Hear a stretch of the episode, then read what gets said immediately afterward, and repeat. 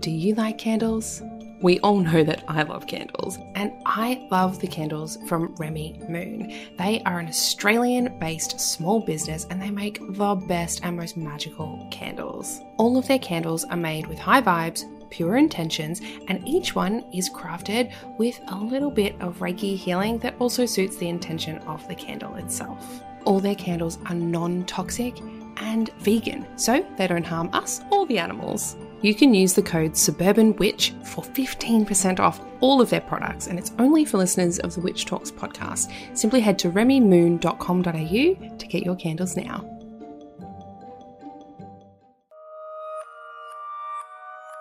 Welcome to Witch Talks, the series for spiritual seekers, witches, and enlightened souls. I'm Hana the Suburban Witch, professional tarot reader, astrologer, and witch, and I hope you're ready to get up close and personal with your favourite witches. Hello, hello, Hana the Suburban Witch here, and I am delighted to welcome you back to another episode of the Witch Talks podcast. Today, I'm going to be chatting with a special guest all about pagan parenting, witchy kids' books, and we do chat birth stuff and breastfeeding stuff and all that jazz as well. So, heads up, that's the topics of discussion for today. Before we start, though, I want to start a new segment on the show at the beginning of each episode, and I want to do like an advice column, like ask Hana, ask a witch. I don't know. I don't know what I'm going to call it yet, but I'm putting it out there that I would like you guys to send me your questions. Now, I don't mean general questions like general witchy stuff, like what are your favorite books? No, not those. I want specific questions like, hey, this person's doing X, Y, and Z, or hey, this is the issue that I'm having, or I want to get this, or whatever it is, specific questions, and I will assist you with my witchy advice. Whether that's a specific spell, a direction to look, a reference, whatever it is, whatever it is. I don't know yet. I don't have your questions. Send them over to suburbanwitchery at gmail.com. Or if you'd like, you can send me a voice note over on Instagram. As long as the audio quality is good enough for the episode, I will play it and then I will respond to you. Make sure to pop in your pronouns as well so I don't get them wrong when I'm responding to you. And let me know if you wish to remain anonymous or not.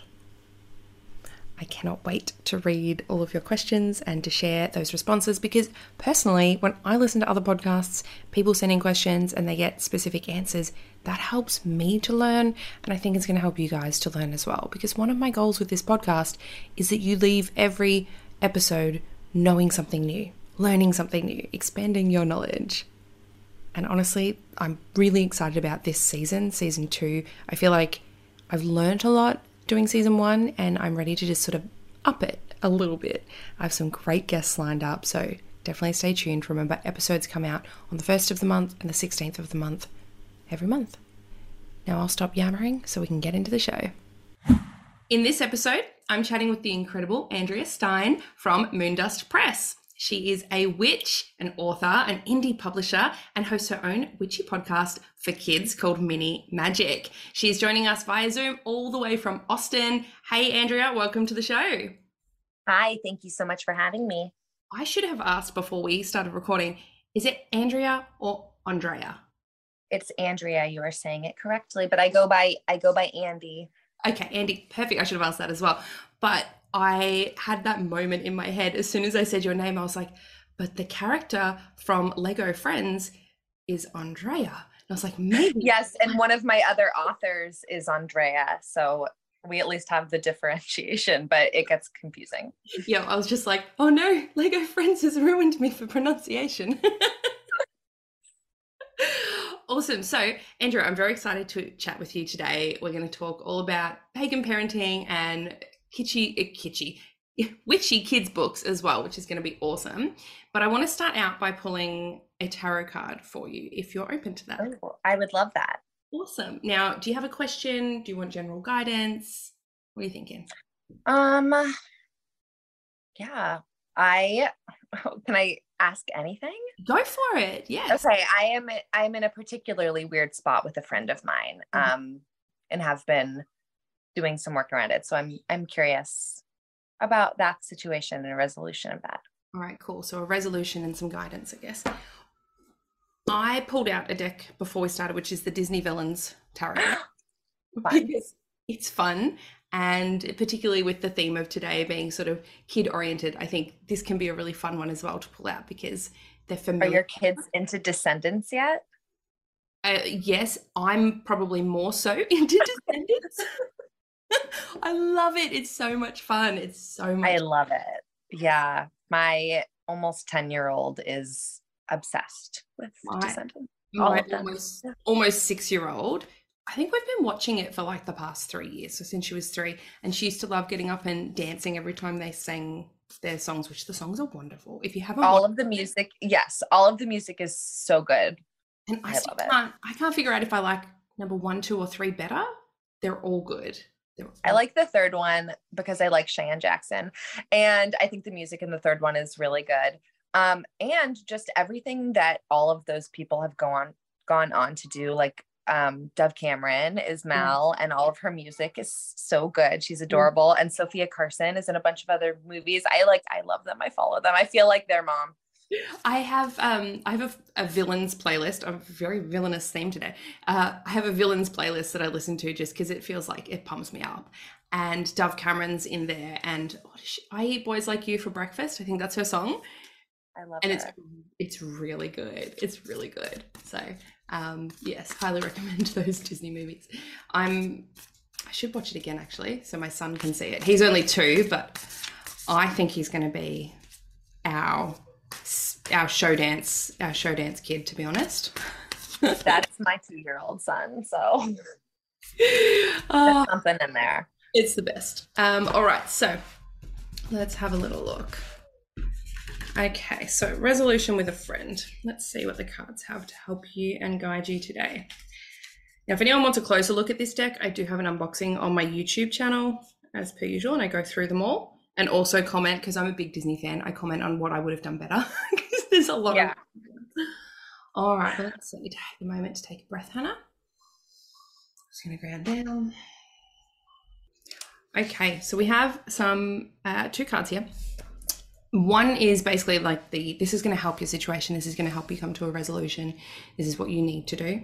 And then the other one is what's not going to help. Okay, so because sometimes what happens is if we don't have that balance in, you know, you get like a what we should do or some guidance.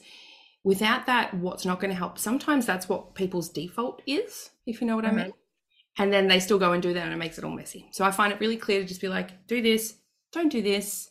Hopefully that helps us. Okay. So I'm actually going to start with what not to do. Okay.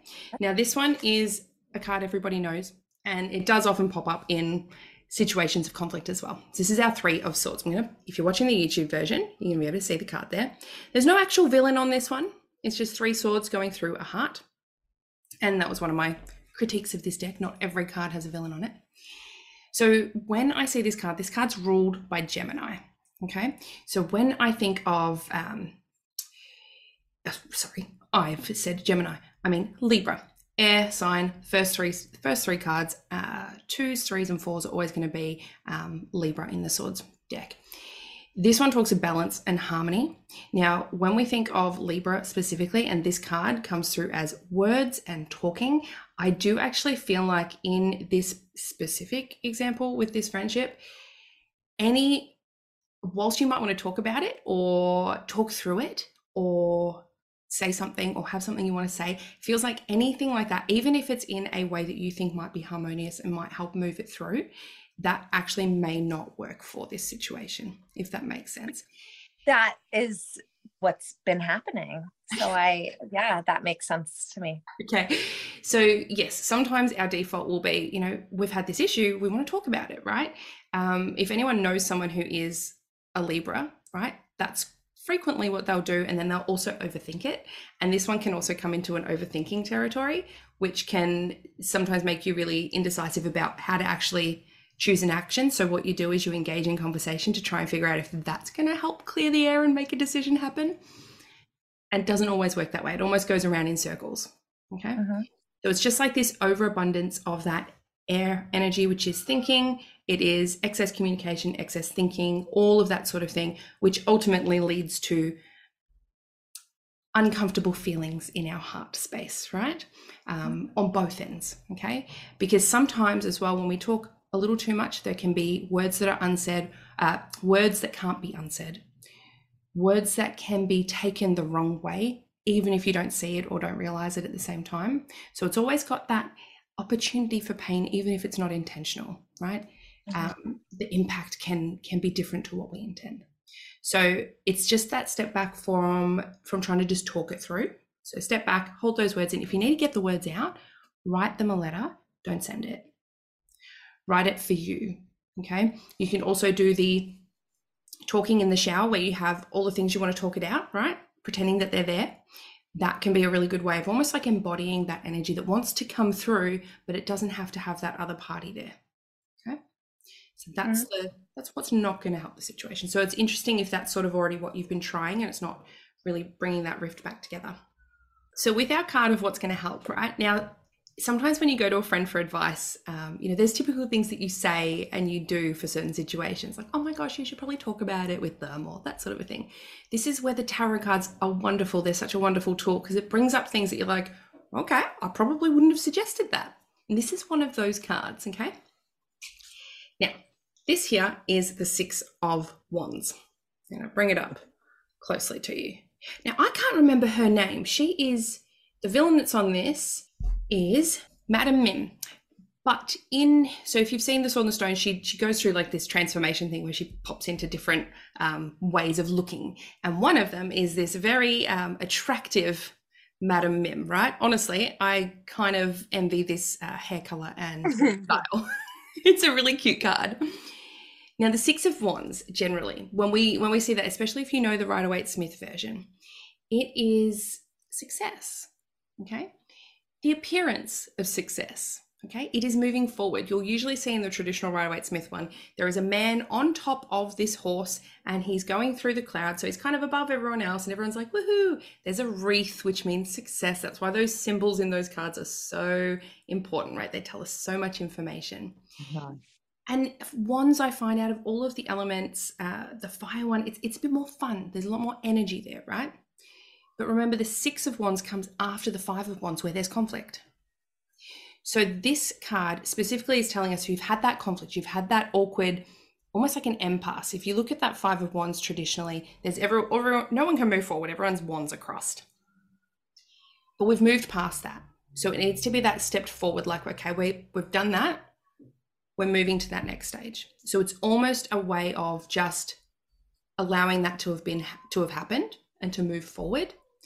And what I would suggest in this, especially because this is when we're looking at Madam Mim, this is the Disney villains, right? We're not using the Rider Waite Smith, whilst having that knowledge is really useful when you're using any other tarot deck as well. This is the Disney villains. And what we see here is an illusion. Okay. So, what is actually going to help is for you to step into that illusion space of almost that let's pretend nothing happened. It's not pretending nothing happened, not really, but in order to move past it, it's like you need to take that step into, okay, let's go into what we want this to be. It's like a quantum leap in a way. When you quantum leap and you step into that, like, I'm just going to go out for dinner with my friend, we both want to be these, like, I don't know, wealthy, fun moms. Let's go and um, have dinner and pretend that we are what we already want to be. And that'll help mm-hmm. us get us there quicker, right? That's that quantum leaping it's almost doing that with the friendship. Go to where you want to be with it. That resolution will still come. Okay. That success will still come there. But I think for them, they need to go to that more comfortable place first. Okay. Mm-hmm. I think that's what's what's going to really help you there. Might be difficult for you if you've not, if you're like, I just I need that other thing figured out. But that's for you to do in the background as well. And they will probably be doing it in the background as well. But I don't think that confrontation um, and talking about it is actually going to bring you forward. This is what will that illusion of almost fake it until you make it. Yeah, extremely helpful. That card also specifically, mm-hmm. it makes me think of like a glamour, right? Yes. And glamour magic and like putting on a mm-hmm. I'm fine, I'm doing well. Yep. Mask of it, even yes. if that's not necessarily the case. Yes, exactly. So, and that's where, you know, you, if you, if you're advising a friend, you're never going to be like, "I'll oh, just pretend it's all better," right? That sounds like terrible advice. But situationally and with some people that's what needs to happen that's if you want the resolution there is a bluey episode i'm going to bring up bluey because we're talking pagan parenting today Yeah. there is a bluey episode and it is where they're playing grannies and bluey says grannies can't floss and bingo says yes oh. I did it a hundred times. yes and she says do you want to be right or do you want to keep playing and i think that that i'm getting shivers saying that i feel like that is kind of where you're at with this relationship Yeah. Oh my God. Bluey, my husband and I always say that it's like really a show about parenting. it is Um, because it's it's just a show that teaches you how to be a good parent. And I like use so many techniques, like find myself saying things that they say and like slipping into it's crazy. It's the best. Are you guys more crazy about it in Australia than we are? Because it's an Australian. Yes. And I think as well, we're a defense family personally, and the creators of the show were in defense as well. So there are little like what do you call them? Um, uh, East, they Like call them. Yeah. Yeah, little snippets like there'll be um, you know, a pineapple symbol, which is in defense life when things happen, you call it getting pineappled. It's meant to be like a pineapple shoved up your rear end because things are not always comfortable. But seeing Bluey and their little pineapple, like that little hint there, you're like, yes, they get Yeah.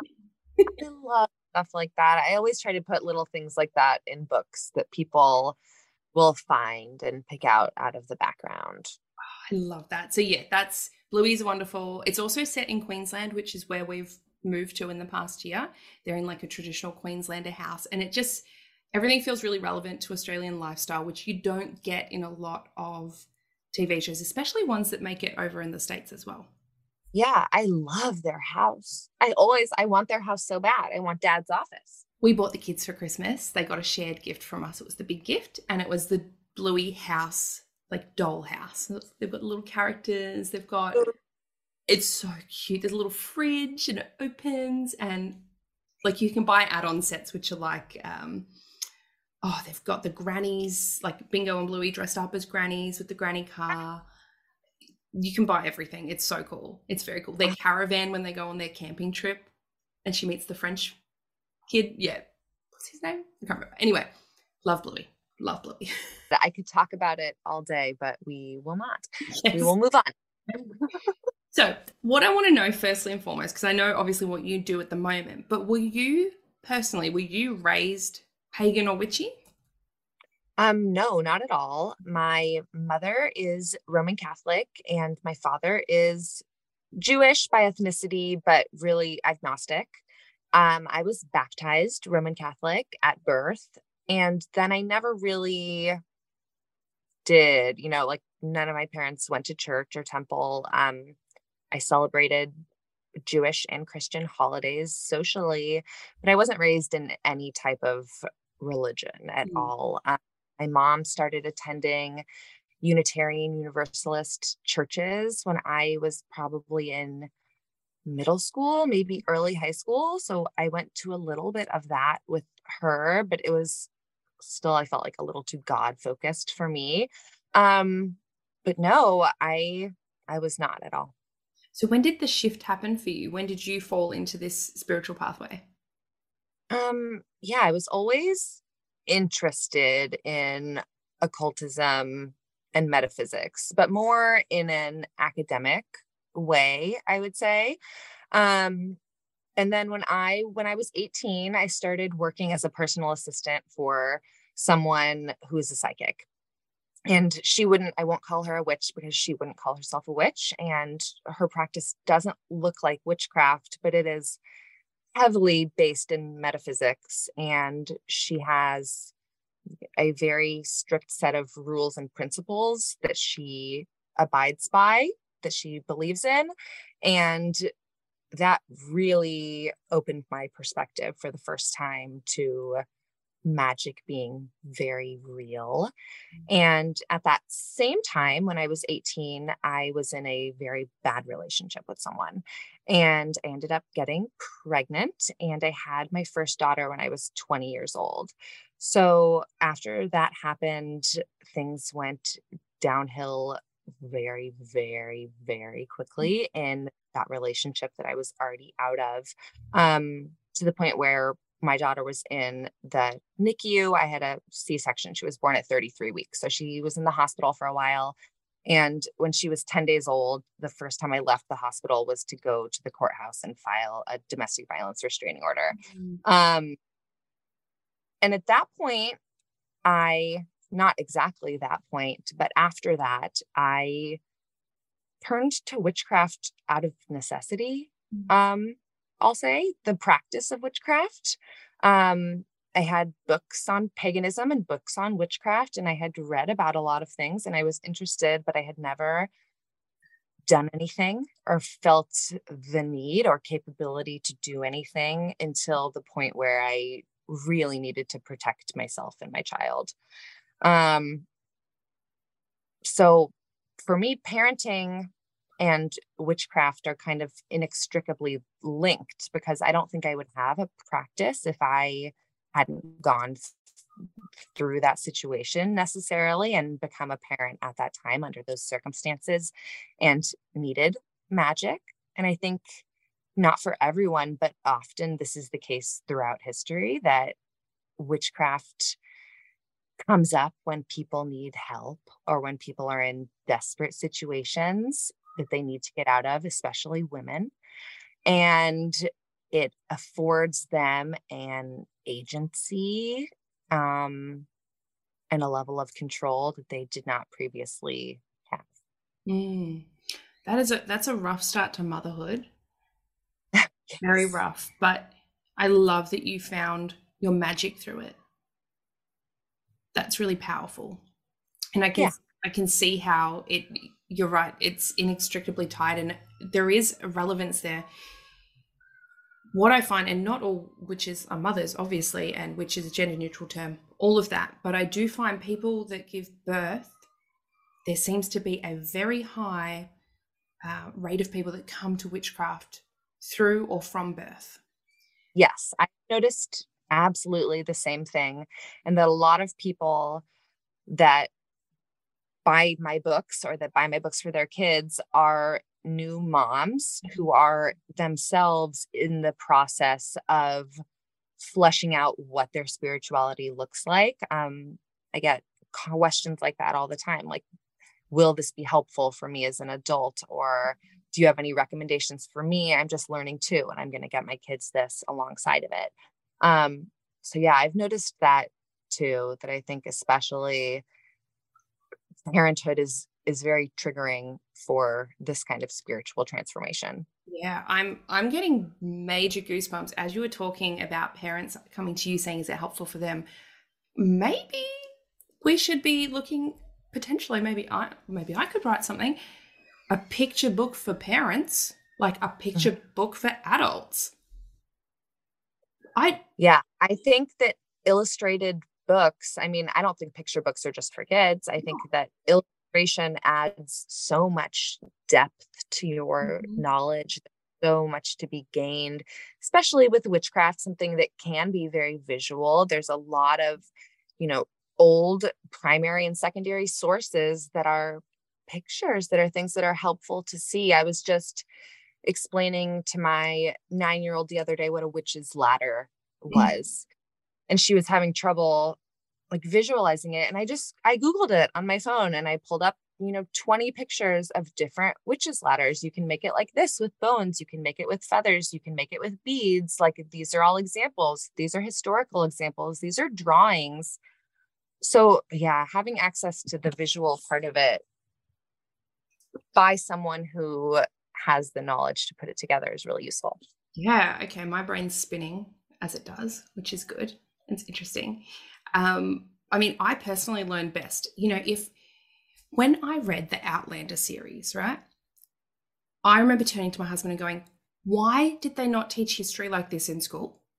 Mm-hmm. I would have remembered so much. I I go through it and I'm like, I can tell you when this happened. I know about this political thing now. Like, I would never have grasped that in school the way they taught it, but put it into a story and my brain remembers it. But it can still also distinguish between this is a made up character for the story and this is a political thing that actually happened Mm-hmm. So I think that can be, you know, that storytelling is such a useful way to to teach. And I mean, I use it in my classes as well, but I also use a lot of images in my classes. I'm showing people, you know, little clips of something, or I'm using pictures to show them what it looks like or how it comes through because a lot of people need not only the the words but the the looking at it as well the picture to cement it in their mind as well as a story to tie it all together. So i think it could be super useful um, even like a little mythology book that then has that extra information in the story that's more geared toward adults. Could be really interesting.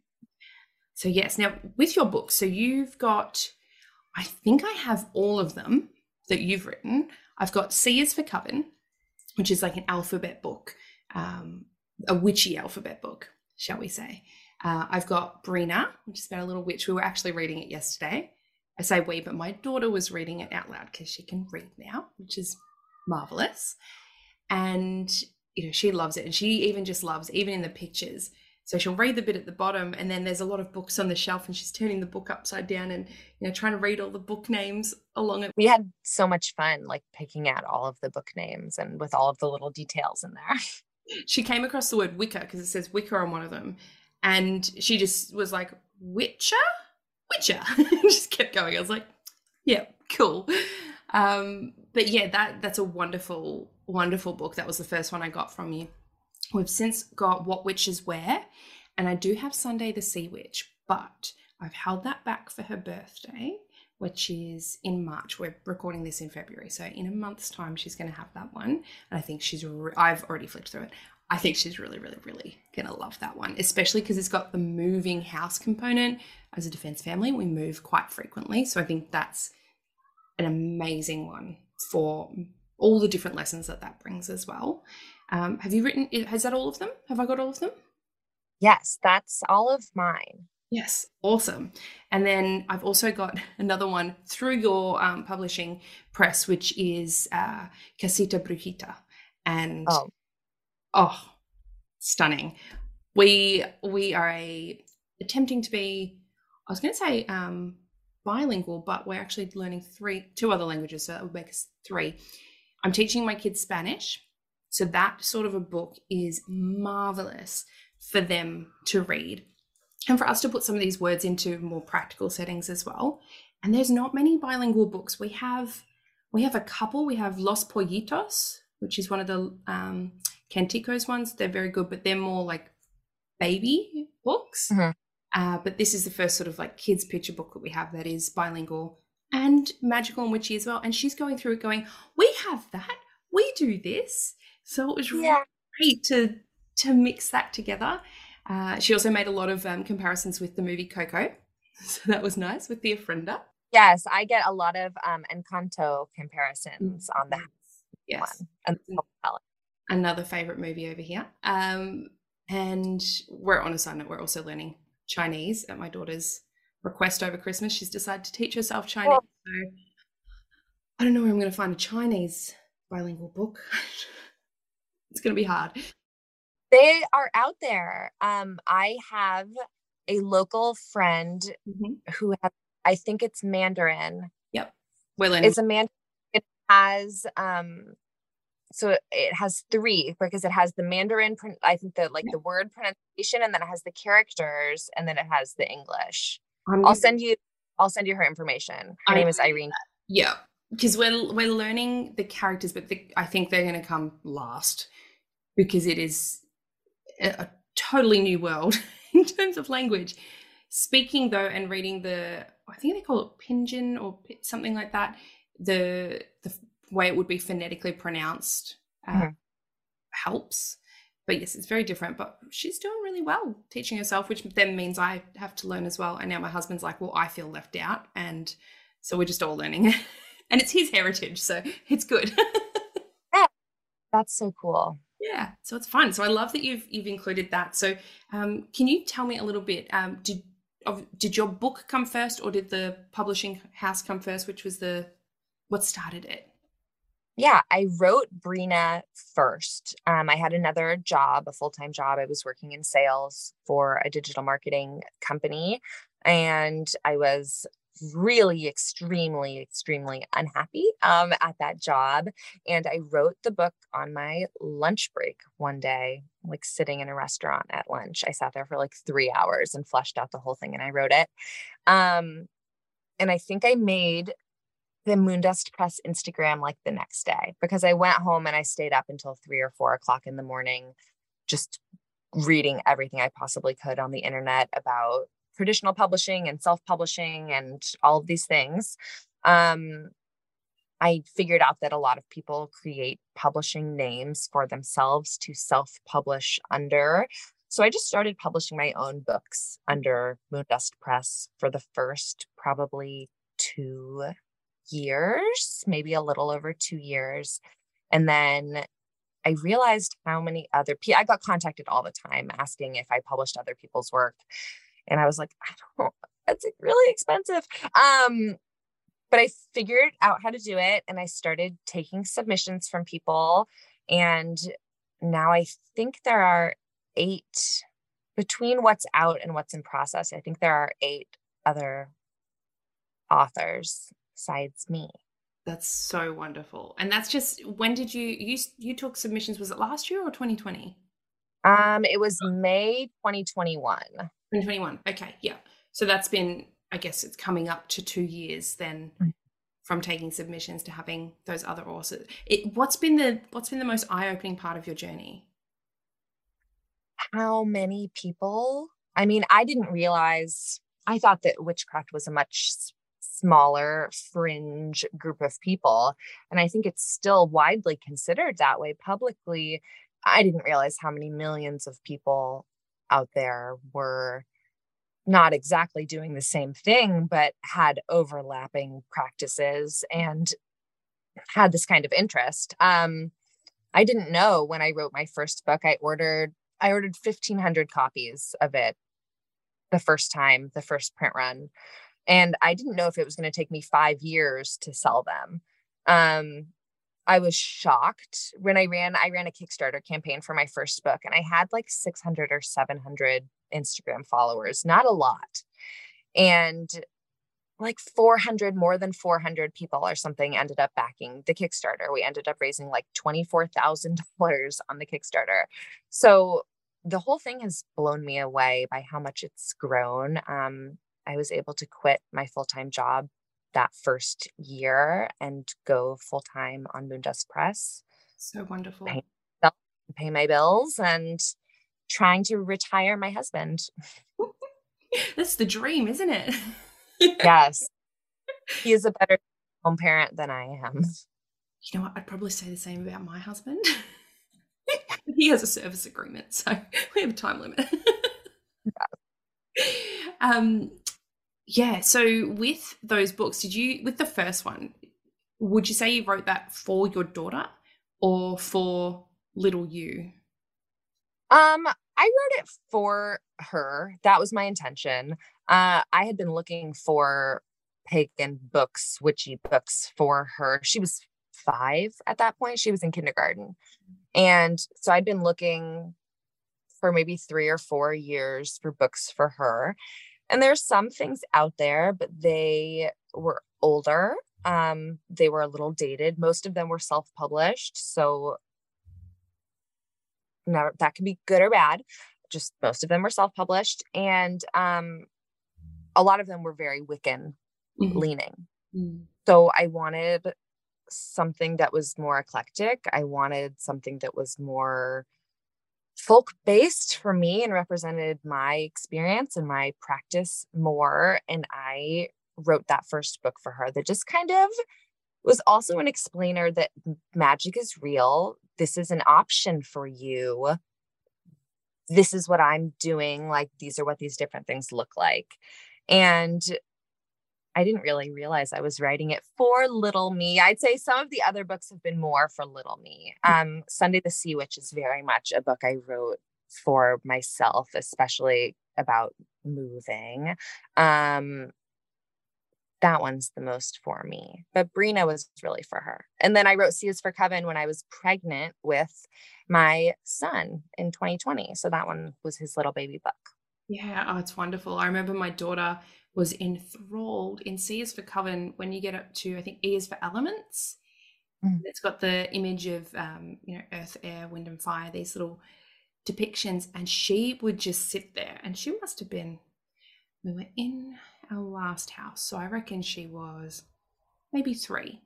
And she would just sit there drawing on the whiteboard those images like over and over and over. They were on her little magnetic board. Like everything she'd draw, she'd just start drawing those. She was just absolutely enthralled with them. And the funny thing is, and I've just only put that together, I was saying yesterday to my husband, she's a little weather witch. Like she doesn't know it, but even from when she was absolutely tiny, she would look up at the sky and go, Rain? I'm like, No, it's not raining. And she'd go, Rain. And I'm like, It's not going to rain today. That's like a 1% chance or something. And I kid you not, it would rain that day.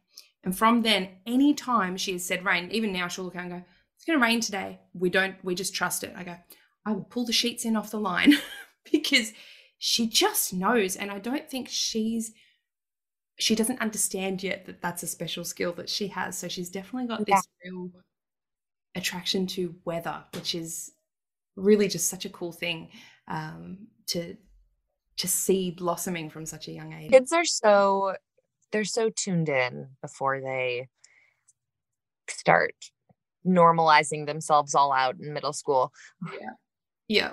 Yeah. I think she's also had, I guess, the benefit of not being shut down with a lot of the things that she does and says and that sort of a thing because I've been so mindful of it because all I remember from my childhood was anything I'd say that I, you know, I see this or anything, even just imagination was that's not real. That's not a thing. You know, yeah, that's that's evil. Was you know anything that was a little bit out there. I was very strict evangelical. So we had we had picture books, we had picture Bibles.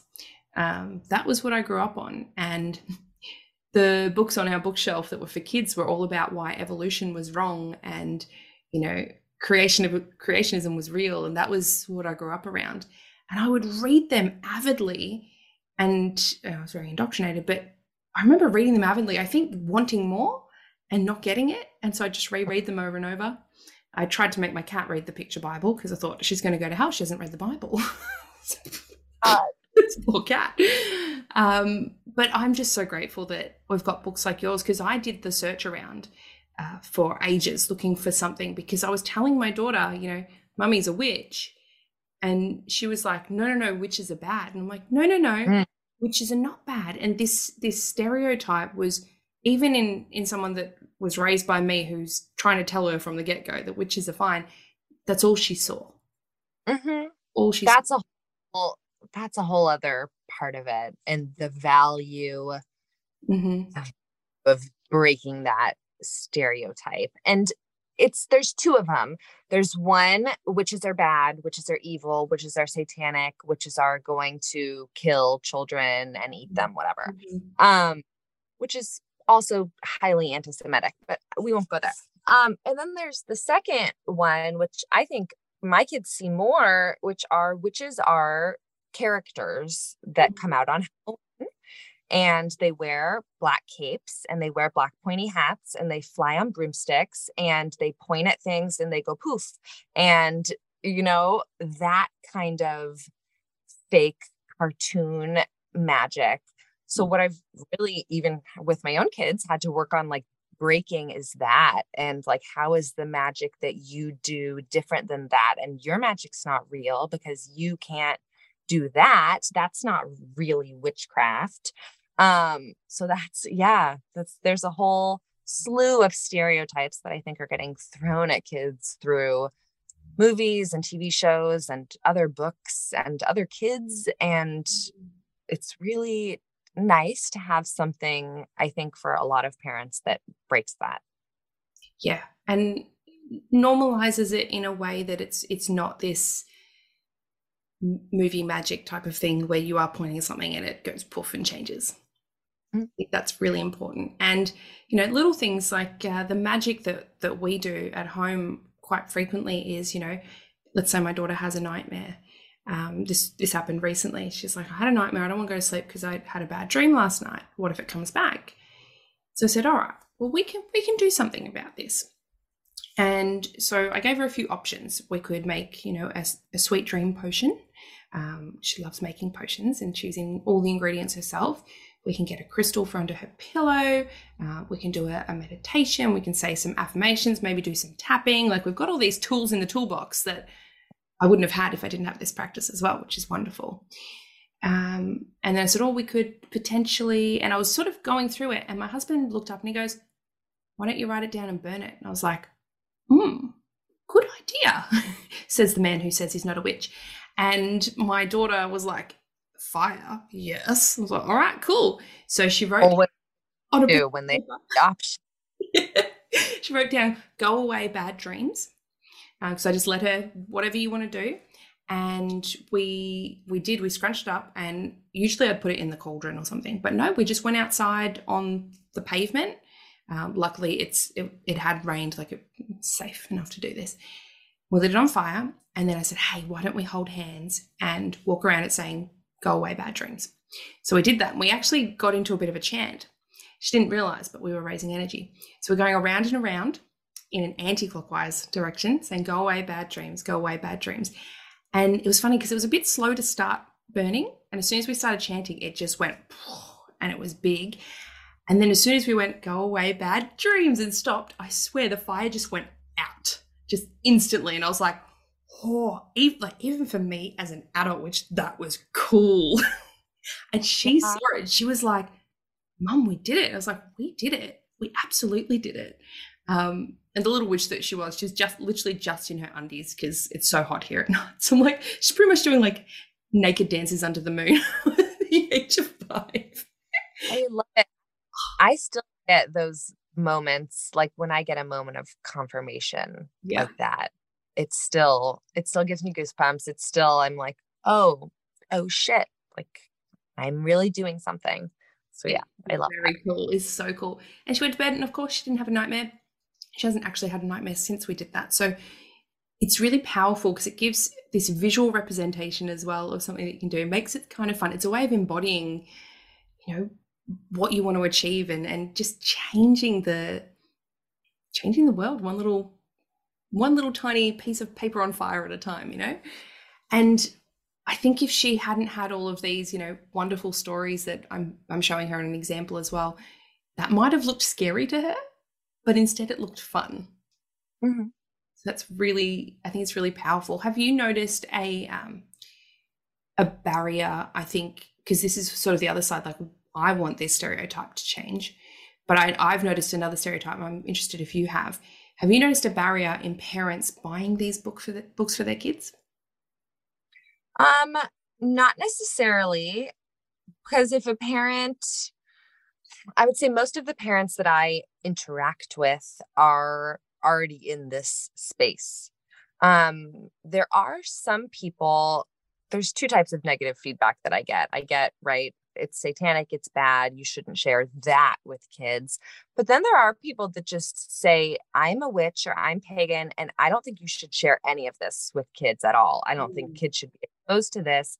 I think kids should not be exposed to any religion, any spirituality whatsoever, and that they should make all of their decisions when they grow up and are adults. Um, and I come, I the question I come to is how are they supposed to make a decision if they don't know what their options are? And if you're raised your whole life believing that magic's not real, it's harder as an adult to believe that. So even planting that seed, which is not just true in paganism is true in so many religions is true in judaism is true in folk catholicism that magic is real. Just allowing them to know that as children i think is half of the battle and getting them to accept that and carry that through childhood and not get that stamped out. Yeah. I would love to know if the people that have issues with this being exposed to children are also saying that about other religions being exposed to children at such a young age. Some of them are. And I think a lot of it comes from religious trauma. I think those are not always, I don't know, but I think those are people that maybe have been raised in homes that are more evangelical and mm. they associate any sharing of religion or spirituality with children with this is what's happening. That's what happened to me. That's indoctrination. Mm. You them a choice. When in reality, most of the pagan parents that I know are not just buying pagan books for their kids, they're introducing their kids to a whole host of things because they're generally very open-minded. Yeah. Yeah. And I'm the same. Like I, I have my fair share of religious trauma, absolutely. And I do have opinions on things like the idea of hell being very traumatic and damaging for a child. Which is, you know, when I'm talking this sort of stuff like spirituality, paganism, all of that with my daughter, there are some topics that you probably wouldn't put in a kid's book, right? Absolutely. But the, a, lot, a lot of them. Yes. Yeah, but the kids' Christian Bibles have very, you know, oh, we're just going to rip a baby in half and give half of you. Like, that's not a children's story. Throw someone in a lion's den, like, no, or in a fire. Like, you don't do as you're told, you know, you get thrown in the fire. Oh, silent at some points. And my my oldest daughter at one point a few years ago asked for a children's bible uh, we live in texas you know i plenty of those around around and it's it's all around her socially so she was curious. She wanted to read the bible. She wanted to know what was going on. She was mm-hmm. like who is this guy? Um so i got her. We checked out a children's bible. You know i I think it would be hypocritical of me to not let her read the Bible. And I think if she wanted to practice that way, it would be hypocritical of me to not allow that and not accept that because the whole point and the whole thing I'm trying to instill in my kids is you can choose whatever you want. I chose this. Mm-hmm. I I'm not sure if it's correct. I think so. Uh, you know, that's why I'm doing it, but nobody really knows. So just do whatever you think is right. Yeah, I love that. That's it's what I strive to do as well. Um, my daughter has a lot of questions, as all kids do. But her main one, which she started when she was like two or three, and I was like, surely not. She would ask, Mum, where do the trees come from? And I was like, oh, got this. Trees come from seeds. She was like, okay, where do the seeds come from? And I was like, from the trees. we got this. And she was like, what about the first tree? I'm like, mm. So, so we sat down. Now, remember, I was taught that evolution was bad. My high school didn't teach evolution, it taught creationism. So I don't have any of that knowledge. So when I met my husband, who is, he was raised semi Catholic, I would say, but he's very scientifically minded. When we started dating, he would laugh at me and the things that I would say. And I didn't like that. So I went and took a Khan Academy course on evolution to teach myself. I was like 21. I was like, fine, I'm going to figure out what you're talking about. And I did. I taught myself and expanded my mind and read, you know, a lot of different books.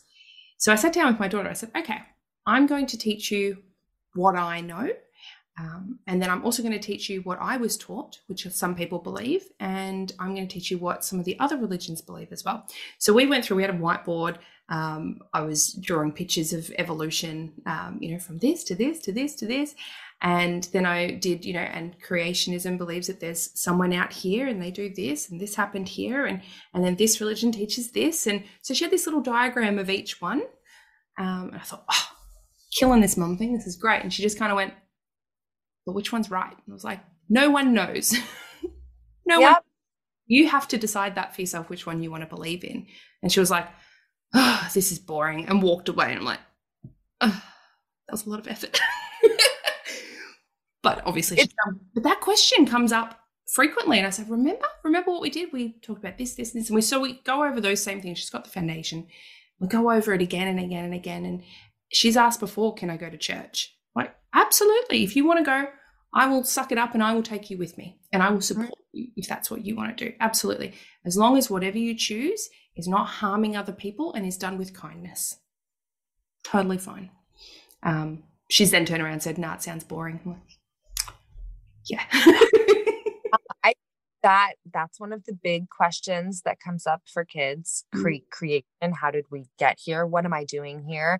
And then the other one that i get a lot from my kids is what's going to happen when i die? Where do i go? Um my my daughter very firmly believes in reincarnation. I don't i haven't sorted out all of my feelings about that personally but she has um which is good for her. Love that. but that's a big one that we talk about too where it's helpful to take a more spiritual view sometimes because yeah i want to tell her well it depends on how good a person you are oh, and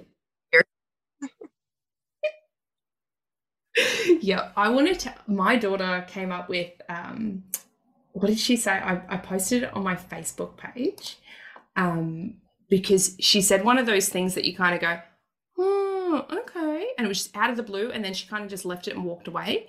Um, and it was very much reincarnation vibes. And I haven't really taught her, I haven't taught her that. I haven't said that that's what happens at all. I believe in reincarnation and past lives and all of that. But we haven't really got to that. When we talk about death, we've had some major deaths in the family in the past year. And every time I talk about that, she and you know her grandmother, which was a few years prior, she knows that they're in spirit and that she can talk to them whenever she wants. She hasn't really asked too much about that since then. I'm trying to find because I posted it up here and it's really good. Um, because I did it literally how she said it, but it was a little while ago. So let's see if I can find it as I quickly scroll. i have one too when Yes. when luna was two maybe two and a half. She was about to turn three because we were talking about how it was going to be her birthday. And i was telling her it's your birthday you're going to be three. And she kept saying why? Like why am i going to be three? And i said because that's how long you've been on the earth. And she was like but why? And i said because you were born and then there was one year two years and then it's going to be three years. And i kept re- repeating just like the same sentence in different ways and finally she just goes but what about last time she's two, two and a half and i was like uh, i don't know about i don't know about time i'm so sorry so I found the thing. So it said it was in December. She said it. So it was a couple of months ago. So I've, I've written my five year old daughter just popped out with this. Her. When I was a baby, before I was in your tummy, I was an old lady. I was 113. And I was like, is that so? Probably the, the tone I used as well. And she said, yep, we actually grow down. And I was like, grow down. oh my god And she goes, Yep, once we get old enough, we grow down to a baby to start again. And I was like, That's very interesting. And I never want to like egg it on, if you know what I mean. Because you don't want to be like, mm. Oh, okay. So then tell me, because you want it to come out exactly as it comes out. And then I could Mm. scribble it down somewhere to be like, When you were a kid, you used to say stuff like this. But I don't want it to be, I want to know as well that I'm not leading her into these things because that helps for my own confirmation as well as everything else. But growing down, I was like, that's fascinating. that yeah that's an amazing way of putting it and i do the same thing where i kind of not not play dumb but keep my responses very minimal to see what i pull out of them on their own Mm-hmm. Absolutely. So I want to go back to the um, question about the barriers there because I feel like I definitely had something, and I I know other people may have as well. With buying these um, buying witchy books, I remember the first time when I when I went to buy Brina, I had res- I felt resistance. There was me being like, I'm literally a professional witch on the internet why am I feeling resistance in this? What is it? And obviously, religious trauma is there in the background. And I had to really remind myself like, people do this when they have a religion or a spiritual practice, they raise their kids in it. That is normal. And I think it was what you were talking about before that resistance to influencing them or telling them what they should believe as well. And I remember I had to really like sit myself down and be like, it's okay to have this book here. And if she doesn't like it, she doesn't like it. But, you know, it's right next to some other wonderful books that I wish that I had when I was a kid. We've got one really good one called Prince and Knight. And it's a little oh love story between a prince and a knight, right? So things like this that just give them those opportunities to see that there's more than just, you know, the princess and the prince, or more than just when I grow up, I want to be a princess. You know, when I grow up, maybe I want to be a witch. Maybe there's that that other option. And I think we did get, you know, years back with Wizard of Oz. That was the first time a good witch had ever been, you know, Glenda the Good Witch. That was the first time ever in pop culture there'd been the other option of being a good witch. And I think now we're seeing more of that nuance. It's not just good and bad, there is just witch, mm-hmm. which I think is really, really important. So even for me, I felt resistance. And I've had a lot of my followers' um, questions as well been around is it okay to do this? Is it, you know, should I be buying books like this? And I'm like, absolutely, hell yeah. Because now I've bought them and seen how wonderful it's been for the kids to have these options. So, yeah, I think some of that barrier or resistance in parents might even just be that it's just new. It's something they didn't grow up with, so it's it's new for them. Yeah. I think it's it's good. You're breaking ground I, in that area. So long as we're not giving them these books and saying these are the only books you have access to. This is what you have to follow. This is what we do. This is correct then there's no harm in sharing it in a wider way. Is breastfeeding going well for you, by the way? Yeah, she's been my easiest by far. That's good. Yeah. Breastfeeding's tough. Um, I want a third. There is a third. I know there's a third. I know, but there's a lot of hesitancy with um my son's just had like a handful of nights sleeping through after two years. Um, so my husband's like, I can't go back in the trenches. I know. I I feel like I have one more baby around and I've had a lot of people tell me that I have one more baby around me, but we're we're done. We're uh, we don't we won't fit in the house or the car or yeah. I can't up again. So, I don't know. We'll see. Yeah, I'm in that like I want another child I want to be pregnant again. I miss being pregnant. I kind of miss the baby, baby, like first three months. And then I want to skip to two years. Mm-hmm. Cut out that middle bit. And I know it feels really long when you're in it, but I'm already seeing that like my son's two, and I'm like, oh, wait, this is happening too fast. Wait a minute. We're all growing up. But then I have really like when they're all big, it's going to be beautiful. I'm like, oh, I feel so pulled. Like I want to, but. I know. I'm like, yeah, I'm I'm four and a half years off from them all being in school. And I'm yeah. like having having my days back and my time back and I'll be ends it all only five. I'm like, I'll have my life. But yeah, I don't know. Yeah, I've had multiple people tell me that they think there's another one. So I don't know. Yeah, I I feel another one for me as well. So yeah, has the how has it been going from two to three?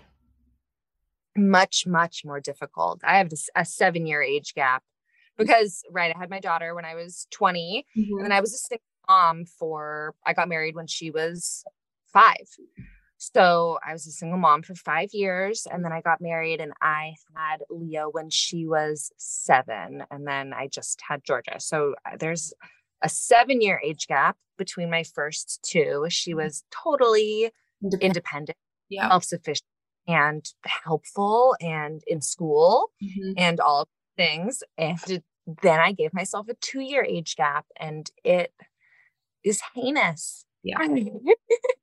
I don't have it to put to it. It's it's so incredibly difficult. Yeah, I wanted a two year age gap, but now that he's two, I'm like I'm I am thankful that I didn't do that because um, we had a four year age gap with them, and that actually worked quite well. I think yeah i yeah i i would not advocate for a two year age gap to anyone listening it's very difficult but it's gotten a lot better right we're we're seven months in tomorrow or the next day mm-hmm. so it's much much easier now than it was at the beginning but i also have a i have a tough two year old and he has a hard time with transitions and this is the the big transition that has ever happened. Yeah, definitely. Um, whilst we're talking about parenting as well, like motherhood, um, so you had a home birth with Georgia.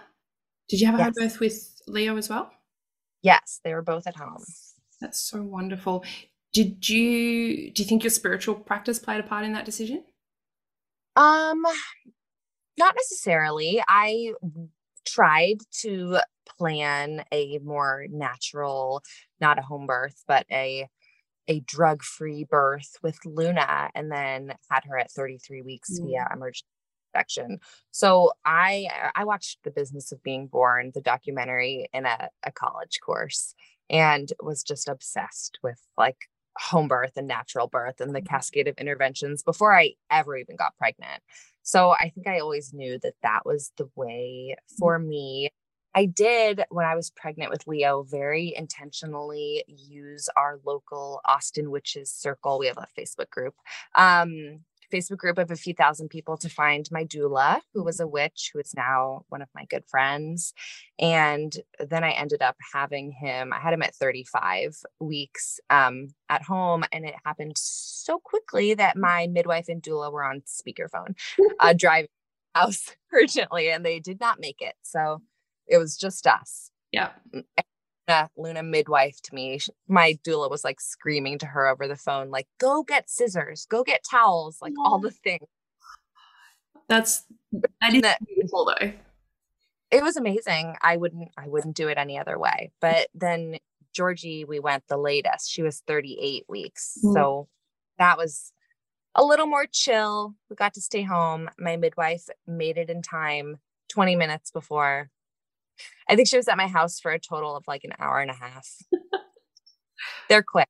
Yeah, that's wonderful. I've ha- I have the opposite. I I cook them long. Um, my son was 42 weeks on the dot. Ooh. And we planned a home birth and um, one are not quick, not long either, not too long. I think my labor with him started about 4 a.m. after three weeks of um, what's it called? Prodromal labor. Yeah. Kind of like nine days. Georgia. Oh my God. Three weeks. Three weeks. Yeah. Oh. I had six days with my daughter and I thought that was bad and I ended up going for an induction. But I also had never really heard of a home birth before. I did it was totally outside of my knowledge. And then with my second, one of the girls in my mother's group from my first birth, she'd had a home birth. And I was like, what? That's an option? And so we went down that path, but it just, um, I know what, rent like, I know the steps because there's so many things. It's such a, you know, uh, delicate balance, I think. I know the things that put me off, um, but I ended up getting very, very, like, I need help. So uh, we transferred for some pain relief, and I had him the moment they transferred me from like the the ambulance bed to the hospital bed, and he popped out. So I didn't yeah pain relief. I was like, no, I could have done it at home. yeah, but also like there's something to that in that like your body mm-hmm. didn't feel safe at home. You didn't you didn't feel like you could release him at home, right? Mm-hmm. That wasn't the place. Yeah. For some for whatever reason, for whatever reason, that wasn't yeah. the place. And we were only two minutes from the hospital, which was easy. Uh, but he did come out on call, so my waters never broke. Oh, so the reason it was probably so difficult is there was no water to lubricate everything. Mm-hmm. And I didn't just push out a 3.6 kilo baby, which is like seven and a half pounds, I think, maybe close to eight pounds. I didn't just push him out, I also pushed all the water yeah. in the sac. So Oh, I love I love those videos. Those are my favorite videos oh. We didn't get a photo, we didn't get a video because it happened so fast. Um, but when I saw him, because the the midwives they actually said they've never seen that. I think it's one in eighty thousand births. They'd never seen it, and of course, in a hospital, they would always break your waters if it hadn't happened. Yeah. And they were very confused because what happened is like a almost like the sac and the bubble of waters came was coming out first, and his hair, his dark hair, was like you know, swimming in this like sort of bubble section, right? So oh, like, like, what are we looking at? They they said they actually had no idea. Their brains were like, is that worms? like, what is that? And oh. obviously he then came straight out. They just kind of had to roll with it and realized that it was the whole sac and they had to break it because he had his the cord around his neck. Pulled that off. And when I looked down, I could just see the sac, like the the membrane over his face Mm-hmm. And I pulled it off and I said, Is that the sac? And they said, Yeah, he was born in it because I didn't realize yet. And immediately I was like, He's going to have the second sight. Like, I just know that. That's the spiritual, you know, wife's tale is what they say. And as they, as I was cutting the cord and then I, they handed him up to me and I looked at my husband and he's, you know, like, Whoa, what just happened? And I've looked up and said, Find out his rising sign. he's like, what? I'm like, run oh chat right first, now. first thing I when Leo and Georgia were born, I did their charts within within half an hour of both of them being born. did their charts myself. Yep. I think he, the cord had barely just been cut, and he's like, "No, you, right now." It's like right now, man, cleaning me up. I need to know. I was like, I'm telling you right now. I'm looking at him. I just took one look in his eyes. I said, "He is a rising Cancer. I, I I'm I'll put so much money on it, but I need to know that I'm right. And so he's like, what do I do? And I was like, go to this website. So I'm like guiding him through it. And he put it all in. Um, and of course, I'm yelling at them, you got the birth time right? Please tell me you got the birth time. and they put it in he's a rising cancer. I was like, I knew it. I knew it. I can relax now. so, yeah, that's so cool. Moms know. Birth is just wonderful. So, um, yeah, if, if slash when I have another, uh, I've already found my future doula, and I've got her booked in to come on the show as well and chat with me, uh, Dr. Danielle, because she's she's a doctor, a GP, but also a doula and also a witch, and she's indigenous. She's wonderful. So I think that whole experience will be very different now. yeah, such a such a portal, for lack of a better word, and having when there's time for it, mm. having more of a spiritual bent to it is really beautiful. Yeah. Yeah, absolutely. And I wanted to as well, um, we've sort of gone off onto birth, which is fine.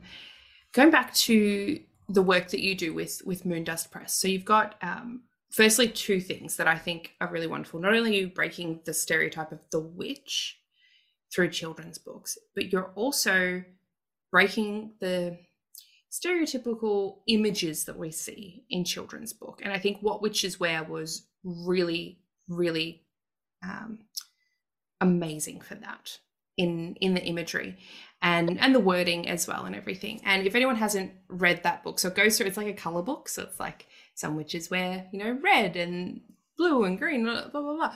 But each one has a you know I can't bring it into my mind at the you're probably better at some of the actual words, but you know, there's we've got a witch there that's in a wheelchair, and it's so cool because the wheelchair wheels are like a cobweb. they look really cute. And then we have um, male witches, we have uh, non-binary witches, and we have witches of color, and we have witches of different sizes and different abilities, all represented. And I think that is crucial. Is obviously that's intentional for you um, is that something that you're putting going to make sure that all of the books include that sort of a thing going forward? Um, yeah, that was absolutely intentional with what witches wear. That's kind of the whole point of the book, right? That a witch doesn't always, first of all, look like a woman, like a thin young woman or an old woman with a big nose and warts um, that all these different people from different walks of life can all be witches we do try to be intentional with in, including diversity in mm-hmm. books.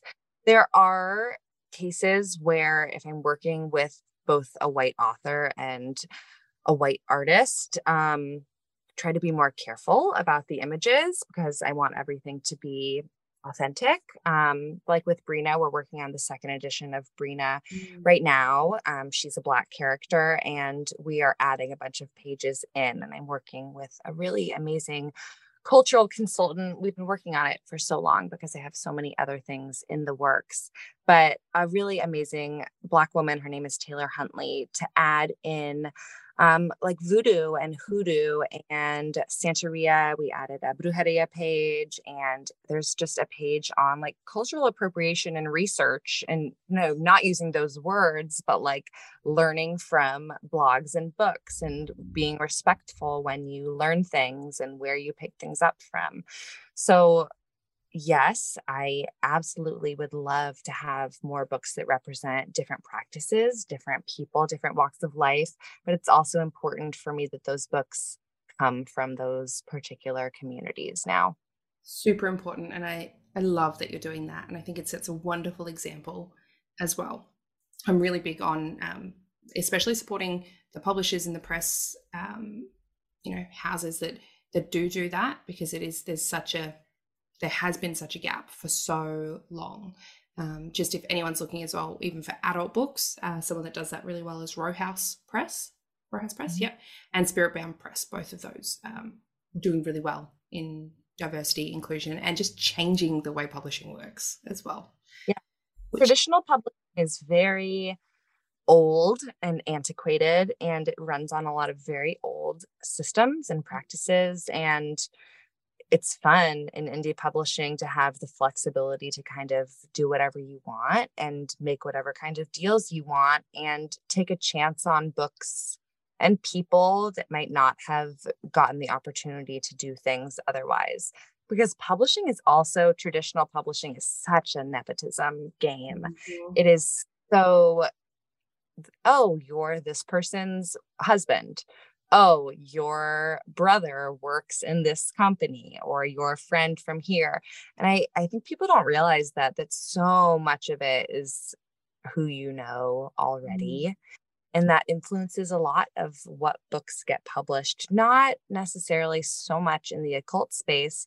In the occult space, it, though, is how many followers do you have? How mm-hmm. well can you market this book now? So I don't know. I like to take a chance on people that also don't have much of a social media following mm-hmm. barely. I'm trying to mix it because I have some people who do have really big followings and the ability to market their own books. And then there are people, I'm working on this really, really cool book about um there's this concept in the Philippines called a suhi birth, which is like a breech birth in the Philippines. And when children are born breech in the Philippines, they have specific magical abilities to um within this tradition called like hilot, which is like touch, um, like healing with touch. Mm. And Kristen, the author, her father was born in the Philippines and he was born breech in the Philippines a very long time ago. And he had a lot of these experiences in his childhood. So it's his true story that she has written. And she's, uh, she wouldn't call herself a witch. It's a book that is about magic and it's a folk tale.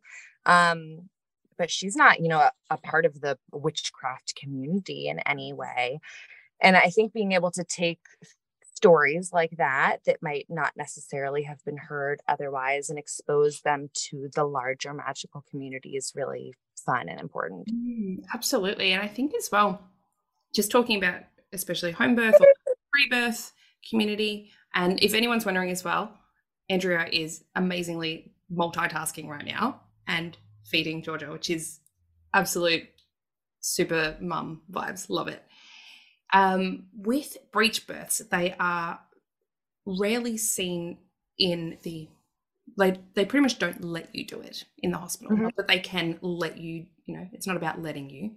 They don't inform you that it's a possible way to birth yep. vaginally. Um, there's a lot of fear around it, and even myself, I've had to relearn what is normal and physiological and all of that in birth through those home birth and free birth spaces because it's just so against what we're often taught in around birth is this medical experience. And I do think there are times where things like being born in the sac, which now is one in 80,000, whereas I'm sure, and you know, there's so many these spiritual ties to to that, which we wouldn't, we don't have so much anymore because so many people have their waters broken or induced and and that sort of a thing. And know, I thought when you said that the nurses said that they'd never seen that before. Like that's such a statement on the medicalization of birth that they had never seen this thing that yeah, it's it's uncommon, but it's not crazy unheard of mm-hmm. for people that are around birth all day every day working in a hospital watching people give birth yeah um so yeah those those types of things that people just don't get to see anymore. Yep. And these these you know footling breaches or just breech births in general. Like I feel like I've watched so many breech birth videos now, and it is it's beautiful and it's amazing and Mhm. it's still possible, right? So uh, I think it's wonderful to hear that there are these spiritual associations with that as well, right? And I think what people, I mean, the fear that was given to me growing up was that birth is dangerous, um, that women used to die all the time from giving birth um, because we didn't have doctors and hospitals like we do now. And knowing more now, I'm like, mm, usually it was the inf- if they got an infection afterwards, right? So it didn't happen in birth; it was afterwards. And just knowing that helped to change a lot of my mind because evolutionarily speaking, if the species that gives birth then passes away, that doesn't really work for evolution, right? That's doesn't really make sense. So I think there's always this fear around what women do, anything that is that is powerful. And as you said, it's a portal. There's a lot of, you know, I say women, I mean women and people who birth. It can be a portal space. And it's not just for the people birthing as well. We see changes in everyone that's there and witnesses it as well there is power there, and I think that's often what gets taken away. Uh, and I think this birth wound, I'm going to call it, also feeds into this witch wound and the fact that midwives were then taken away historically uh, as mm-hmm. witches and we lost that knowledge and it got medicalized and that power got given back to the patriarchy all of that it's it is intertwined it is there's something there right and i think it's really interesting to watch these changes that are coming through now, not only in witchcraft as a growing community, but home birth growing and yep. all of these things. I think they they are really much linked. It's really interesting. I think so too. I think we're seeing such a rise in. I know in in the United States, um, paganism, neo paganism, Wicca, witchcraft it's the highest or the fastest growing religious group by percentage in the mm. United States. So I think there are an est- estimated like 3 million people in the United States right now that are practicing witchcraft in some form. Mm. Um, and it's growing so much every day. It's like a renaissance period, right? We're in like a new age of Aquarius. And I I use that very loosely. I don't um but people right people are really coming back to this mm. and so many people are realizing that this is possible realizing that when they've been saying oh i'm not religious i'm spiritual or i just i just go with what the universe they're starting to dig deeper and realize that maybe there are earth based religions that align with that.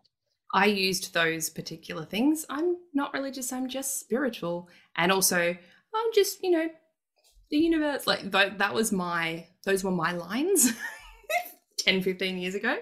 Once we, once I got kicked out of the church and everything crumbled, that was, you know, I don't know. I believe there's something, there's something there I'm not atheist. I know I'm not atheist, but there's something there. And yeah, it's very, it's funny because it, it's that like pathway to figuring out that there's a little more than what you expect, especially if you don't know. I didn't know any of this stuff was there to, as a choice, right? So it's interesting. And I had a I had an interview way back, episode five of season one with Mortalis, and we talked about about pagan funeral rites. And Mortalis wrote a book, literally, um, you know, about pagan funeral rites because they said this is one of the most, you know, as you said, fastest growing religions, but every single funeral rite is written for Christians. And if there is mm-hmm. any deviance in when they're teaching at mortuary school, only deviance from that is, oh, sometimes you might have someone who is Islamic or someone who is Jewish, and they're still tied in with those Abrahamic religions, and there's no nuance outside of that. You know, so they've written that book for for people that want something different in terms of their you know passing rites their funeral rites their death rites which again is another portal that we go through so and in the birth space i'm noticing there's like it's very strange the birth community is either the nat i should say home birth and free birth community and wild pregnancy area which I'm just interested in. I just sort of float in the background. There's either very hardcore evangelical religious Christian people Yep. that do this, or very spiritual and witchy or pagan or hippie new age. Like it's there's not really a lot of middle ground. It's kind of one or the other. It's like this weird one thing that we can agree on, um, but often for different reasons. So it's it's an interesting area. Obviously, lots of um, disagreements happen as well because of Yes, I I have noticed the exact same thing. yeah. So uh, yeah, no, it's it's an interesting interesting world. But I love I love what you're doing with Moondust Press. I love every single book that I've got of yours has been wonderful. Uh, I do have actually on the YouTube channel, if anyone wants to listen, I do a read through of Brina and C is for Coven. And I believe you've said that it's okay for me to do with what witches wear. Oh yeah, please do. Meaning to get read alouds up on YouTube of me doing it forever. And it's just one of the things on my list of 500 things. Well, I can do that. So leave that with me. Um, if you're all right with Casita Brujita, uh, I will attempt with my Spanish. My Spanish is not the best, but at least the English part will be perfect. Yeah, you are more than welcome to read any of them.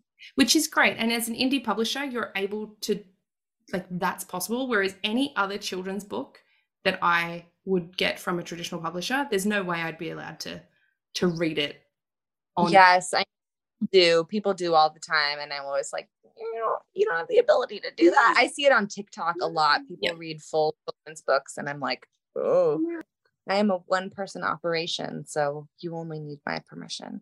Fantastic. Awesome. Well, so, Andrea, firstly, thank you so much for joining us. Even though, you know, it's your Sunday night and you've got your lovely children there as well, I really, really, really appreciate it. And I First thing, I'm sorry. do not apologize at all. At all. I get it. I'm a mum and like it's my own podcast. It can be whatever it wants. So, with your books and everything, if anyone wants to buy them, where is the best place for them to buy? Yeah, moondustpress.com if you are in the United States. If you are in Australia, we're stocked through the Little Potion Co.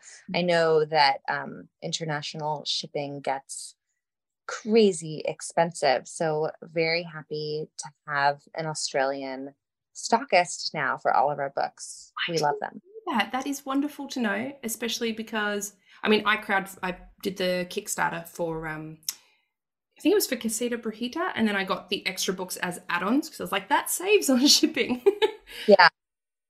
But yes, that's really good to know. Little Little Potion Co. Awesome. And as well, anyone who who has read them, if you have an Amazon account and are able to leave a review, that is the best way to help authors and publishers as well. So please. Oh, yeah. Thank you. Yes, perfect. Wonderful. Well, thank you so much for chatting with me today, Andrea. Um, I'll pop all those links in the description box below. Don't forget to leave us a review for the Witch Talks podcast over on Apple Podcasts, or you can leave a five star rating on Spotify. And if you want access to uncut or behind the scenes episodes, you can sign up as a Patreon and get to see all of the behind the scenes goodies. And of course, if you want to book in with me or get any of my services, head on over to suburbanwitchery.com. You can find everything there. Thank you so much, and I'll chat to everyone in the future on the next episode. Bye for now. Thanks for having me.